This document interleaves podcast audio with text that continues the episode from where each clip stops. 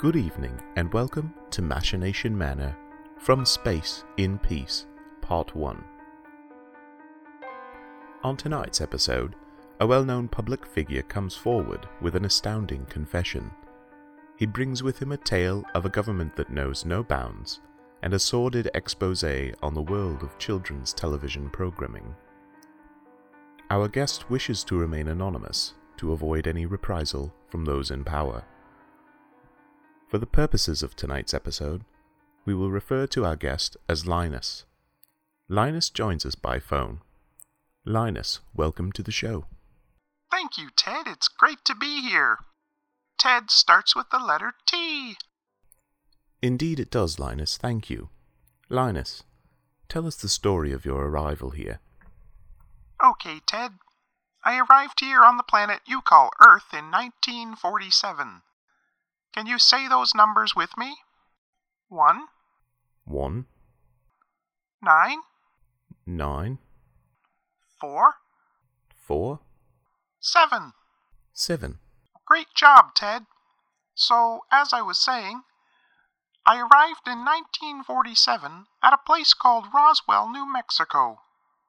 Of course, it wasn't my intended destination, but the Earth's magnetic field did a number on my navigation system. My saucer crash landed in a wooded area. When I woke up, I was strapped to a gurney in a helicopter. I couldn't tell you where the helicopter landed. I was taken below ground through a maze of tunnels and hallways, and eventually locked in an interrogation cell. I was questioned for days with no sleep. Once a day, they'd let some flies into the room so I could eat. What sort of information were they looking for? The usual, of course. Where did I come from? Was my visit for business or for pleasure? Did I have any off world fruit with me? And tell us what happened after they were through questioning you. Well, Ted, I was taken to a compound deep in the jungle. The word jungle is a noun. They had built a small city surrounded by walls, inhabited by other off worlders and some humans. The place was a prison, and the humans were the guards. They called it the street. We ate when they told us, we slept when they told us. The whole place was built to look and function like a real city. They assigned us each a task or a job. I was a newscaster, among other things. There were cameras everywhere, watching every move we made.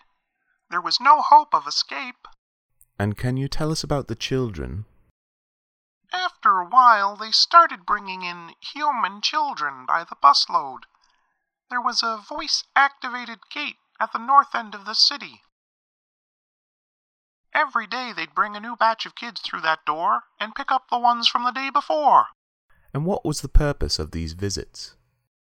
They made us communicate with them. They made us perform like circus monkeys. All for the human children and the cameras. They made us teach them the most basic and humiliating things.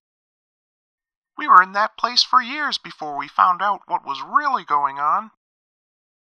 After the U.S. government had learned all they could from their prison experiment, the street and all of its inhabitants had been sold to the Henson Corporation.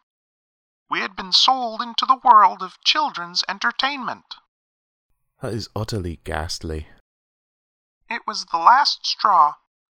There were riots in the street. Lives were lost.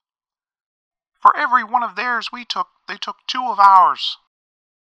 The numbers weren't adding up, and eventually we gave in. They put me in a garbage can they called the hole for three weeks. When I came out, everyone had changed. They had all been manipulated and brainwashed, turned into puppets, and the Henson Corporation was pulling the strings. No one remembered where they came from.